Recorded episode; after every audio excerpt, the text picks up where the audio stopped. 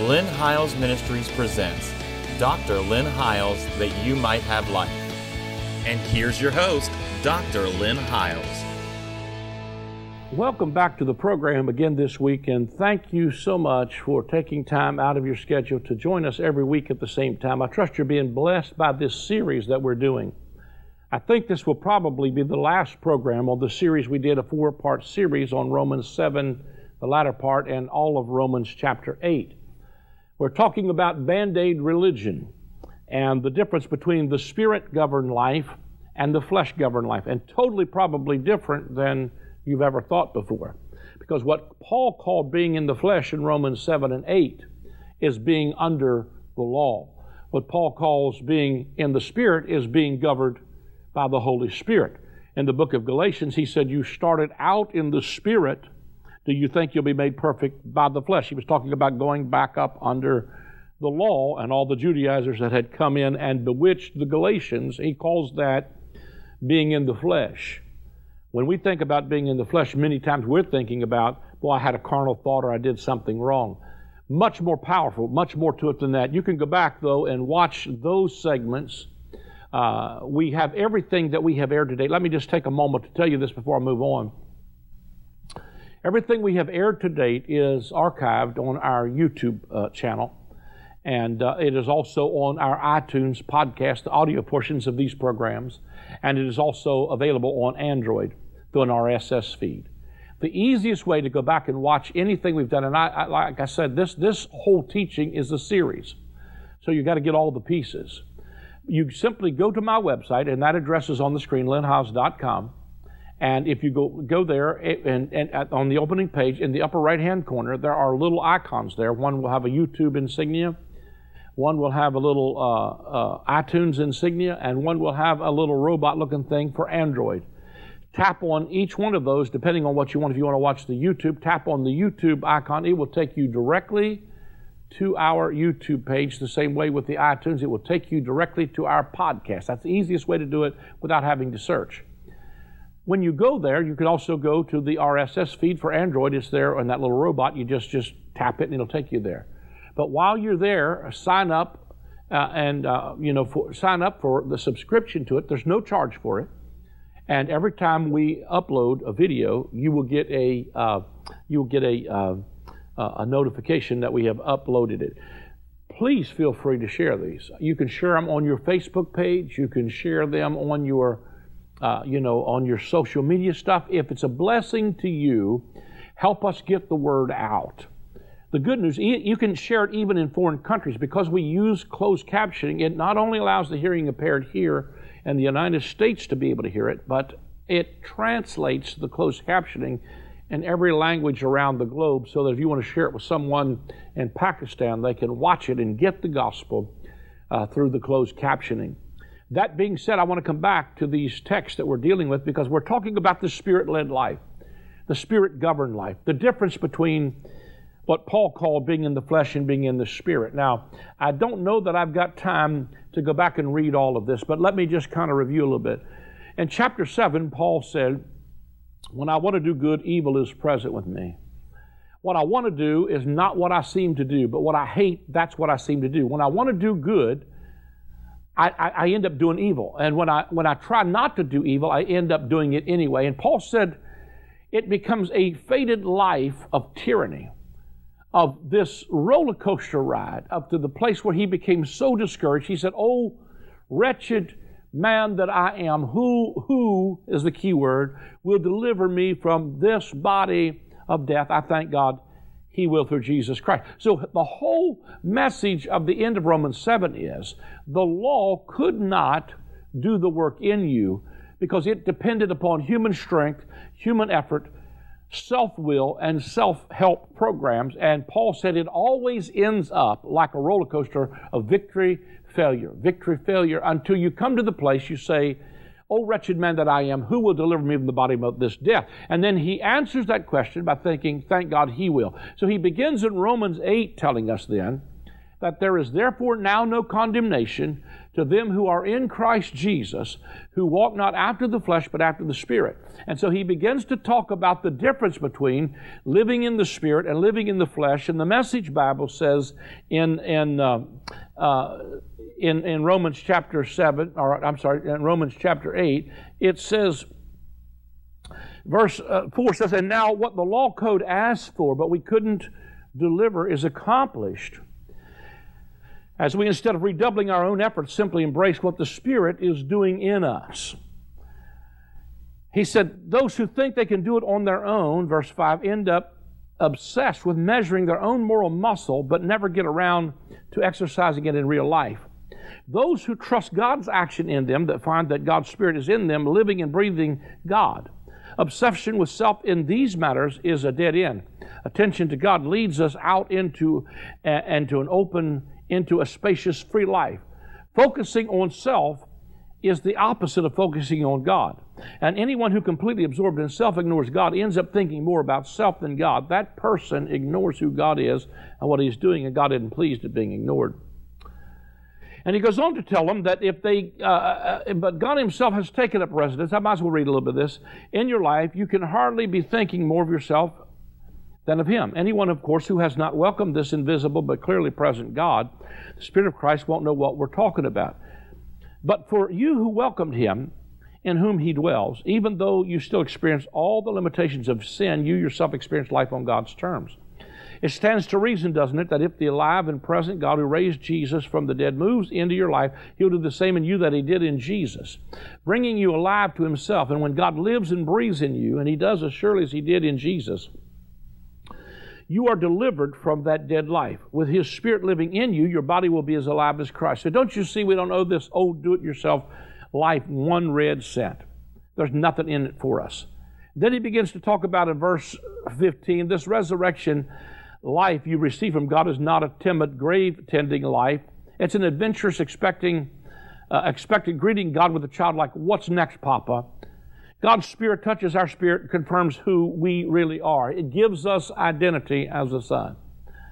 We know who He is and we know who we are, father and children. And we know we are going to get what's coming to us an unbelievable inheritance.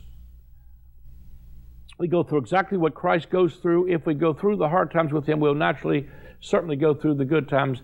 You don't get an inheritance when you die, you get an inheritance when somebody else dies.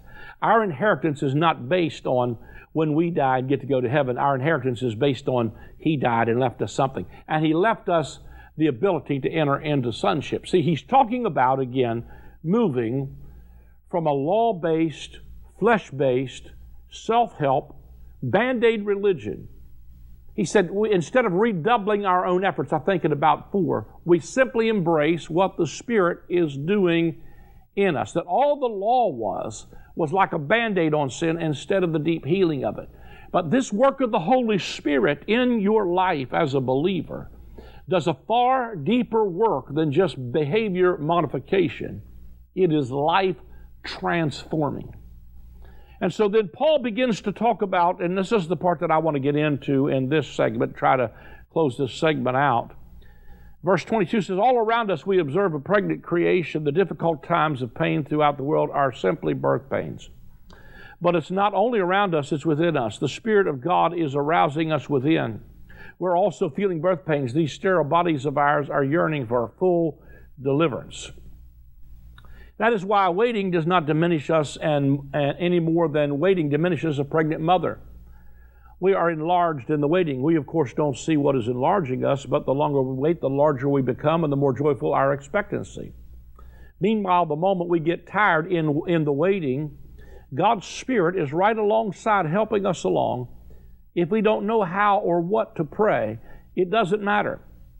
He does our praying in and for us, making prayer out of our wordless sighs and our aching groans. I love that. He knows us far better than we know ourselves. He knows our pregnant condition and keep us present before God. That's why we can be sure that every detail in our lives of love for God is worked into something. God knew what He was doing from the very beginning. He decided from the outset to shape our lives and the lives of those who love Him along the same lines as the life of his son. The son stands first in line of humanity he restored. We see the original intent and what he intended shape of our lives there in him. After God made that decision of what his children should be like, he followed it up by calling people by name. After he called them by name, he set them on a solid basis with himself. And, and, and then, after getting them established, he stayed with them to the end, gloriously completing what he had begun in them. I love that. So, what do you think? With God on our side like this, how can we lose? If God didn't hesitate to put everything on the line for us, embracing our condition and exposing himself to the worst by sending his son, is there anything else that he wouldn't gladly and freely do for us? And who would dare tangle with God by messing with one of God's chosen? I like that too. who would dare even to point a finger? The one who died for us, who raised to life for us is in the presence of God, presence of God at this very moment, sticking up for us. He's not accusing you. Scripture says in Romans, I'm not Romans, John 5, I believe it is, verse 45, there's one that accuses you, even Moses, but Jesus said, Do not think that I will accuse you to the Father. He's sticking up for you. He's making intercession for you. He's praying for you right now. I think those are powerful things. He didn't just get us started on this way but He sticks with us to the very end. I like that. Do you think anyone is going to be able to drive a wedge between us and Christ's love for us? There's no way. Not trouble, not hard times, not hatred, not hunger, not homelessness, not bullying threats, not backstabbing, not even the worst sins listed in Scripture. Now that's powerful. They kill us in cold blood. He said, What can separate us from the love of God in Christ? Nothing. God will never stop loving you.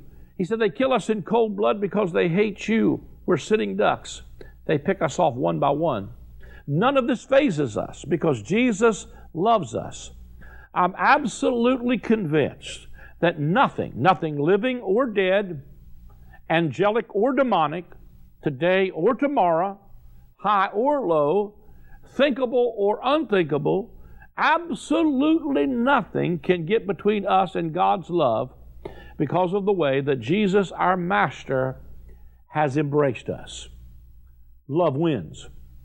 That's the bottom line. Now, let me say a few comments because there's not a whole lot of time left.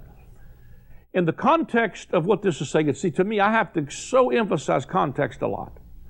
When Paul is talking about he said, For the suffering of this present time is not worthy to be compared with the glory that shall be revealed.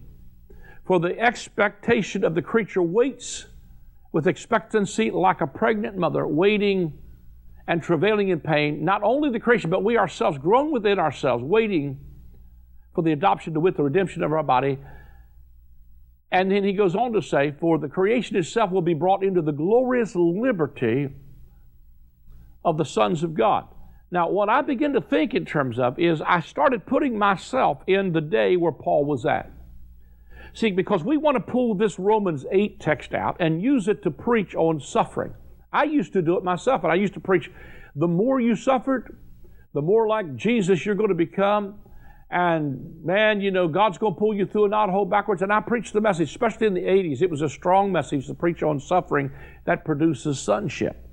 But what he was saying now, think about the context. The suffering that Paul was going through was not God giving him sickness or bankruptcy or, or God doing anything to him. The suffering they were going through was because they were preaching a message that seemed diametrically opposed to the legalism of the law of the Old Covenant. This covenant of law had come to an end, and these apostles are declaring a message not of slavery and bondage, but of freedom and sonship.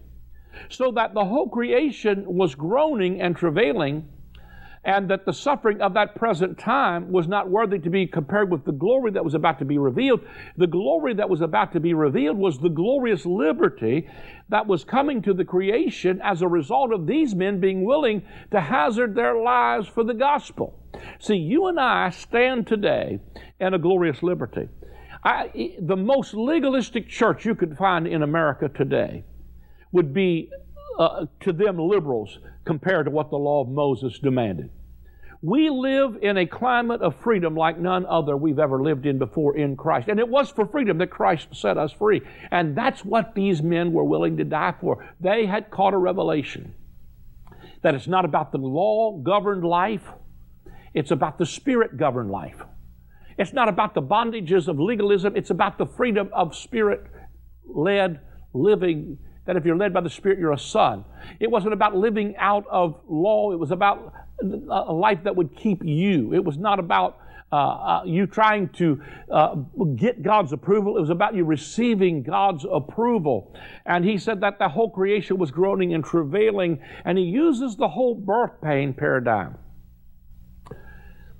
I can't help but think even about Matthew 24, and I don't want to get so much into eschatology, but I will tell you this. We have a whole playlist on YouTube that deals with the book of Revelation and a lot of end time stuff that's probably different than you've been taught before. And I'm taking a lot of heat for that, but I believe it's my assignment to teach it. I'm going to keep on teaching it. But Matthew 24, he tells them, and he's standing in all of the, in front of all the beautiful buildings of the temple, and he's talking about what's going to happen in that generation because he's talking to that first century audience. He says, Do you see all this? Pointed at the temple.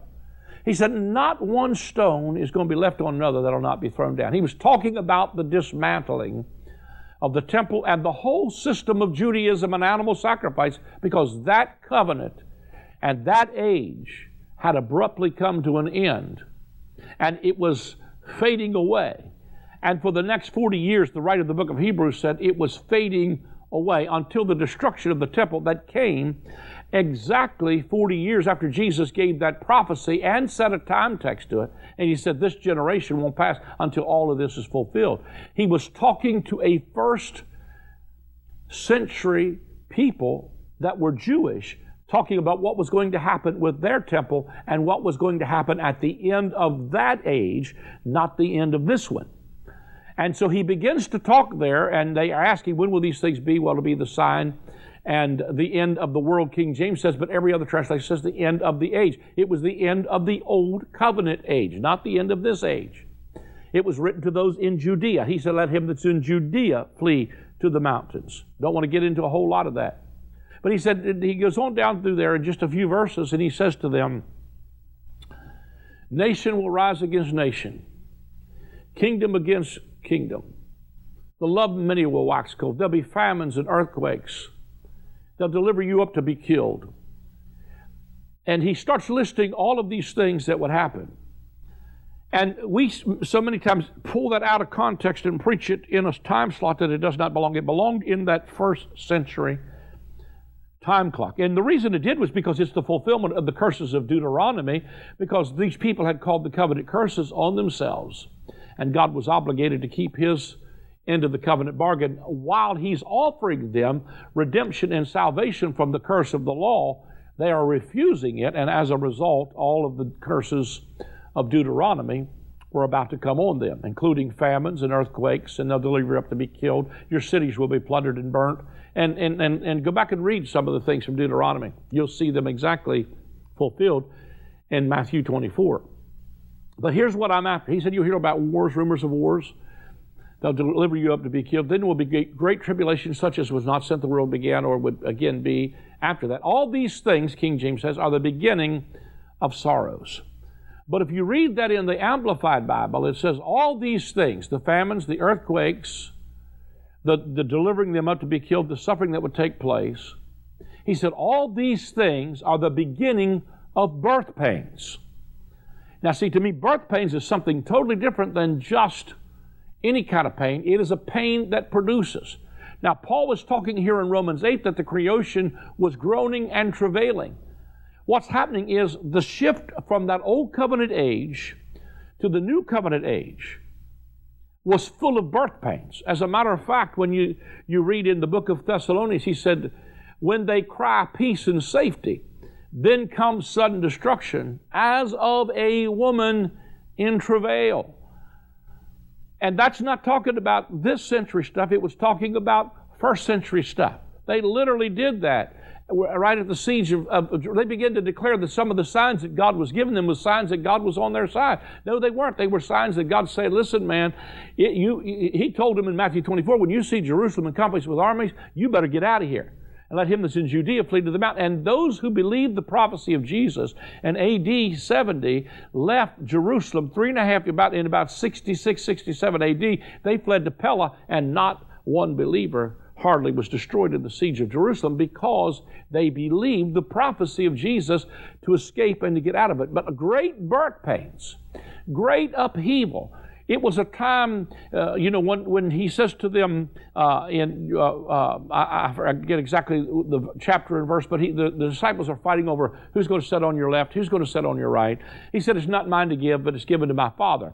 he says, But those of you who follow me in the regeneration will sit on 12 thrones, judging the 12 tribes of Israel. If you read that in the Amplified Bible, it said, Those of you who follow me in the messianic rebirth of the world will sit on 12 thrones.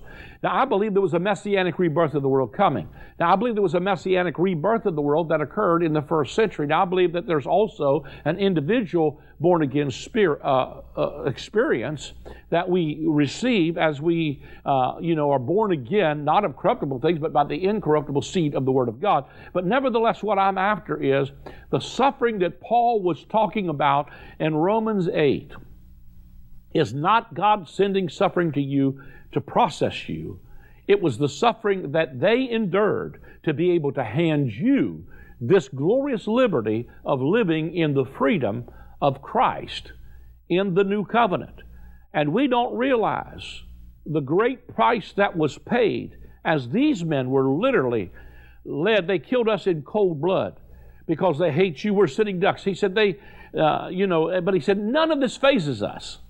Absolutely nothing fazes us because everything Paul said that we're going through here is so that the creation itself, which is also groaning, I mean, that first century period of time was probably one of the most pivotal times in human history. Even, even the date system began to shift from BC to AD knowing that such a massive shift had occurred from there on out, that what governed you before was the law of Moses. What's going to govern you now is the kingdom of God and the Spirit of God that works in you to produce freedom in you, but literally freedom from not only law and tyranny, but freedom from sin and the things that destroy your life. The Spirit given life and a life lived in the context of sonship as sons and daughters of God, and the whole creation was brought into that same glorious liberty. I don't think we really realize. Now, I believe there's ongoing results of this, of course, that creation is going to be affected as an ongoing result of what happened in the first century. But all of this became available when the, Jesus got back up from the dead and offered us this resurrected life. And one of the things that I appreciate is that it offers to us a life lived in the Spirit, governed by the Spirit, God conforming to His image of His Son. He was the first in the line of restored humanity, but He came and took on Himself this fallen condition and suffered like we do to redeem them that were under the law. And he goes on to tell us then that now, under this new covenant, there is absolutely nothing that can separate us from the love of God. Not life, not death, not angelic, not demonic, not political, not homelessness, not life, not death, not even the worst sins listed in Scripture can make God stop loving you.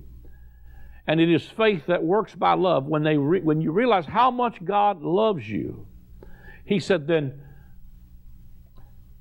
what do you think? I like this. He says, So what do you think? With God on our side like this, how can we lose? I mean, that's what an incredible thing. What an incredible thing. And I want to get one more scripture here before I quit. This is Romans 12, verse 1 and 2 from the message.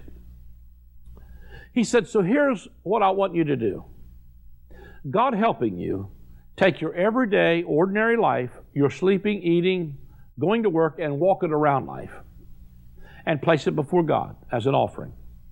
Embracing what God does for you is the best thing you can do for Him. Don't become so well adjusted to your culture that you fit into it without even thinking. Instead, fix your attention on God. You'll be changed from the inside out. Readily recognize what He wants from you and quickly respond to it. Unlike the culture around you, always dragging you down to its level of immaturity, God brings the best out of you, develops well formed maturity in you. Very simple. You offer your life, King James says, it, it, talks about offering your body as a living sacrifice. But I like how the Message Bible says your everyday, ordinary life. You're sleeping, sleeping, eating, going to work, your ordinary life. Get up in the morning and say, God, here I am. I'm presenting my body as a living sacrifice. Live your life through me. Manifest the image of your Son through me. Touch creation through me. Transform me through the inner working of the Holy Spirit. Let your work do the birthing in me, that any kind of pain that I experience is only for the purpose of bringing about birth pains and delivering us into a glorious liberty. That's the kind of life He wants us to live, is a life that is led before Him. I, feel like this ought to bless somebody today. There's hope for you. What can separate? God will never stop loving you. That doesn't mean the things you're doing are all right. As a matter of fact, they're destroying you more than they are God. But the reality of it is, He wants to give you this abundant life, this inheritance of the Spirit of God. One of the things that is our inheritance is wait for the promise of the Spirit, He told them in an upper room. Because when the Spirit of God comes in, He changes your life. If you don't know Him today, invite Him today. Ask the Lord, Lord Father, let me just pray with somebody today. We pray that you will just help us to learn how to be governed by your Holy Spirit we present ourselves to you today, our everyday normal life. We present it to you as a living sacrifice. Let your life manifest in and through us. Set free people who've watched this series from addictions and self destructive behavior to embracing what the Spirit is doing in them. If they don't know you today, Lord, let they welcome into their lives today you, living, breathing God, who's for us and not against us. Hallelujah. In Jesus' name, amen. Thanks for joining us again on this series. I trust you've been blessed. If you've been blessed by this ministry and you'd like to sow a seed into the ministry, simply go to our website. There's a place there you can give via credit card or debit card or check or money order. There is an address on the screen where you can send check or money order. You can call the number on the screen and give via credit card or debit card that way.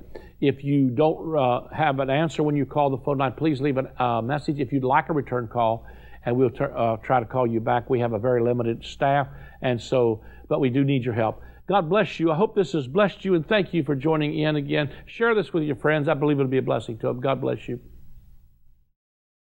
The word repentance means to change your mind. The message of John the Baptist and of Jesus was to repent, for the kingdom of God is at hand. The kingdom of God is accessed by a change in our thinking. If you are in outer darkness, there is weeping and wailing and gnashing of teeth. That reality is not always out in the distant future, it is in people's lives right now. One simple mind shift can move you out of darkness and weeping and into light and rejoicing. God wants to wipe all tears from our eyes and replace our weeping with joy.